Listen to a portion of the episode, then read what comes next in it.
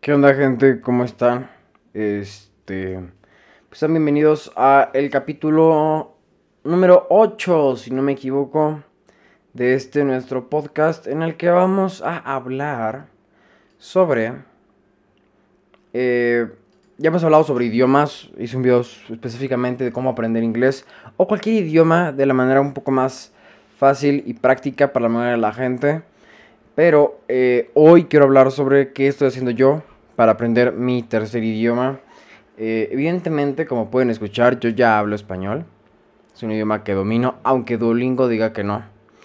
Eh, alguna vez intenté hacer o sea, meterme a hacer las, estos circulitos de Duolingo de español y resultó que no sé español, pero digamos que sé español porque es mi idioma nativo. Después llevo, ¿qué será? Empecé en Kinder 3 a estudiar inglés. Son nueve años, son siete años de primaria que yo tuve por un año de pre-first, que fue de puro inglés. Uno de Kinder 3 son ocho años que llevo, ocho y dos contando el año pasado y este. Son básicamente como 10 años que llevo estudiando inglés, que sí me han servido, pues no mucho, no, sí me han servido bastante, me dan una base gramatical, pero sinceramente para sentirte cómodo tienes que meterte y realmente querer aprender, que es algo que yo realmente no quería, que así lo aprendí y aprendí cosas como Apple, eh, sí. Y ya por último, actualmente estoy en el proceso de aprender alemán o como algunos quieren decir, eh, adquirir el idioma alemán. Eh, así que les voy a contar básicamente lo que estoy haciendo yo por si es que tú quieres aprender francés, italiano, lo que sea. La mayoría de las cosas que hago las saqué de gente que ya habla 5, 6, 7, incluso 20 idiomas. Voy a dejar links de sus canales aquí abajo. Uno es Mr. Salas, si no me equivoco. Y el otro, no me acuerdo del nombre, pero se los dejo en la descripción. Es, según yo, es estadounidense, ¿no? Porque el idioma en el que yo escucho que mejor se expresa es el inglés.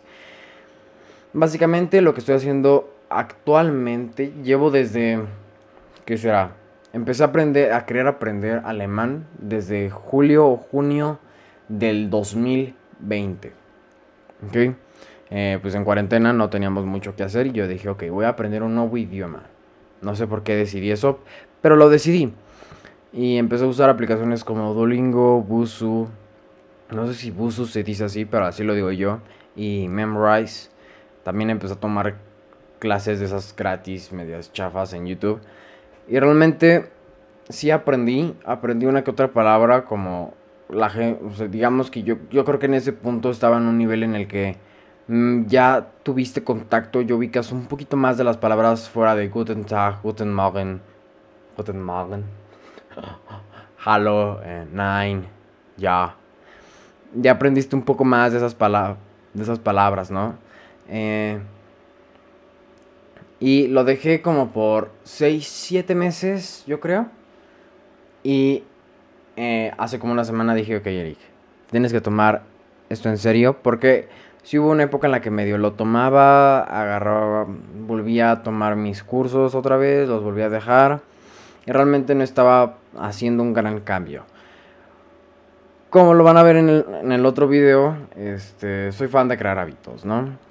Y ya tengo un poco de práctica el, manejando mi cerebro de una manera inteligente para crear un nuevo hábito.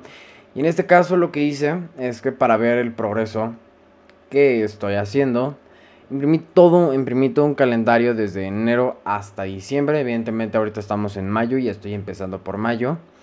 Y voy tachando días, ¿no? Día que practico, lo tacho. Solamente no practico los domingos. De ahí fuera practico de lunes a sábado. Y los voy tachando y pues el hecho de ir viendo cómo se va llenando de tachecitos mi calendario me hace sentir que estoy progresando, aunque el progreso sea un poco lento. Ahora, ya que ya les conté en que estuvo que decidí aprender alemán. No sé por qué decidí aprender alemán. Siento que como que francés e italiano ya es como el tercer idioma de muchas personas. Y pues ahí estaba el alemán, ¿no? Que es como de lo que sigue de esos dos, sigue el alemán y tal vez el portugués para los que nuestro idioma fue español. Actualmente estoy usando tres aplicaciones. Eh, solo en una de esas pago. Pagué una suscripción anual. La primera es Duolingo. Porque pues Duolingo. Eh, creo que aunque muchos digan que ya no es lo más efectivo, yo considero que te ayuda a aprender vocabulario básico y un poco de gramática sin metértela como a fuerzas como lo hacen en las escuelas, como que lo vas aprendiendo lentamente, diferenciar si es eh, das, dia y di, que son como el de y el eh, ella y él, según yo, en, en inglés y en español lo hacen de una manera muy ligera en la que realmente no te das cuenta que estás aprendiendo gramática. Después tenemos, ah, y aparte en Duolingo hay una sección que a mí me encanta. No es como que me encante que diga, uy, qué divertido. Pero es más de padre, en la que básicamente es igual es parte gratis. En la que vas viendo, vas escuchando y viendo una conversación como si fueran mensajes y los vas leyendo en voz alta, pues el dúo, supongo. Eh, los va leyendo en voz alta y los vas y tú lo estás viendo. Entonces eso realmente te ayuda y como ya ubica las palabras que conoces, digamos que pone 10 palabras que ya conoces y 5 que no, entonces tú vas metiendo vocabulario y tú vas aprendiendo por contexto, que es algo muy importante de hacer. Eso, eso lo hago básicamente, como me gusta hacerlo en mi celular, no en mi compu, en mi compu en la compu realmente no te ponen corazones, o sea, puedes practicar todo lo que tú quieras gratis. Pero como lo hago en mi celular porque prefiero hacerlo ahí, se me hace más cómodo. Sí tengo vidas, entonces básicamente practico hasta que no tengo vidas y después me aviento una historia de esas. Después tenemos Busu, Busu es el que sí pagué. Pagué, bueno, lo pagó mi papá, ¿no? Porque es parte de mi educación. Eh, son nada más fueron, no creo que eso es como 794 pesos por una suscripción anual que ya se me va a acabar en dos meses. Pero pues hay que aprovechar, ¿no? Eh, básicamente esta aplicación te pone como lecciones. Aquí sí te empuja la gramática un poco más a fuerzas y te pone a aprender vocabulario de una manera un poco menos orgánica que en Duolingo. Yo soy más fan de Duolingo porque en Duolingo lección tras lección te obliga a usar el vocabulario y a verlo con otras palabras. Y en Busu a veces cuando estás practicando vocabulario simplemente te pone la palabra y no ves nada de contexto. Entonces eso me molesta un poco y hace que mi memoria no sea tan buena con el vocabulario que aprendo en la aplicación. Pero aún así me ha ayudado y también me ha ayudado un poco a mejorar mi la gramática que tengo. No es como, yo considero que estoy bastante más abajo, o sea, me considero muy principiante en el idioma, ¿no? Yo creo que sé como 50 palabras, 60, por mucho. Y ya para finalizar tenemos drops. Drops es igual, puedes pagar, pero la parte gratis también está bastante aceptable. Nada más te deja practicar 5 minutos al día.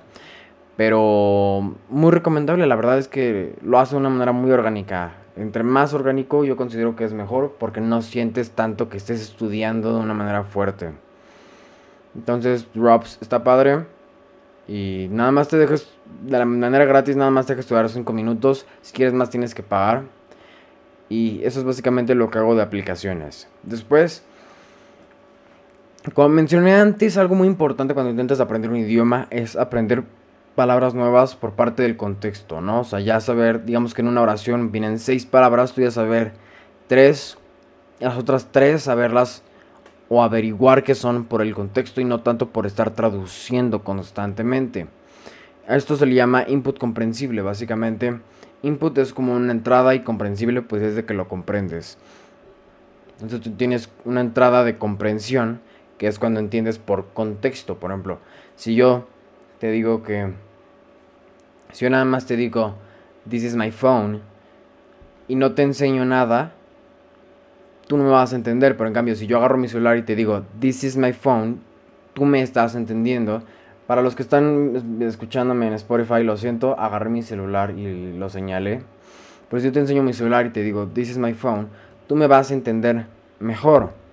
O vas a poder, por medio del contexto, entender lo que yo te dije. Eso es el input comprensible. Esto lo manejo de dos formas. Con historias cortas que tengan un vocabulario muy básico, vocabulario para niños, las suelo leer bueno, ahorita realmente no estoy leyendo porque todavía no llega mi libro. Pero esto lo hago con las historias que les mencioné de Duolingo. Básicamente repites la historia una o dos veces y entre más veces la repitas, más, más vocabulario vas a aprender. Esto es más recomendable hacerlo con un libro. Yo actualmente lo estoy haciendo con Duolingo porque es gratis. Pero ya pedí mi libro de historias cortas. Eso es lo más recomendable. Y el segundo es exponerte a audios en, en el idioma que quieras aprender. Eh, que sean muy sencillos. Que sean historias cortas y fáciles de digerir. Por ejemplo, hay un, yo que estoy aprendiendo alemán, hay un podcast que se llama Slow German, que básicamente lo que he estado haciendo, escucho, agarro un capítulo, entonces suelen durar 5 o 7 minutos, agarro un capítulo y este capítulo lo voy a escuchar dos veces por día durante 5 durante cinco o 6 días. Ya es que yo ya entiendo la mayor parte de lo que me está diciendo cambio de capítulo. Esto, esto, esto es lo que se le llama input comprensible. Ahora, esto tú lo puedes aplicar si es que tú ya tienes una base de una pequeña base gramatical, o sea, que ya puedas ubicar conceptos muy básicos gramaticales y ya tengas mínimo unas 50, 60 palabras que si te las enseñan ya sepas qué significan. Si tú todavía no sabes esto, es mejor dedicarle unas 3, 4 semanas a aprender estas palabras bases y después ya te puedes lanzar al input comprensible.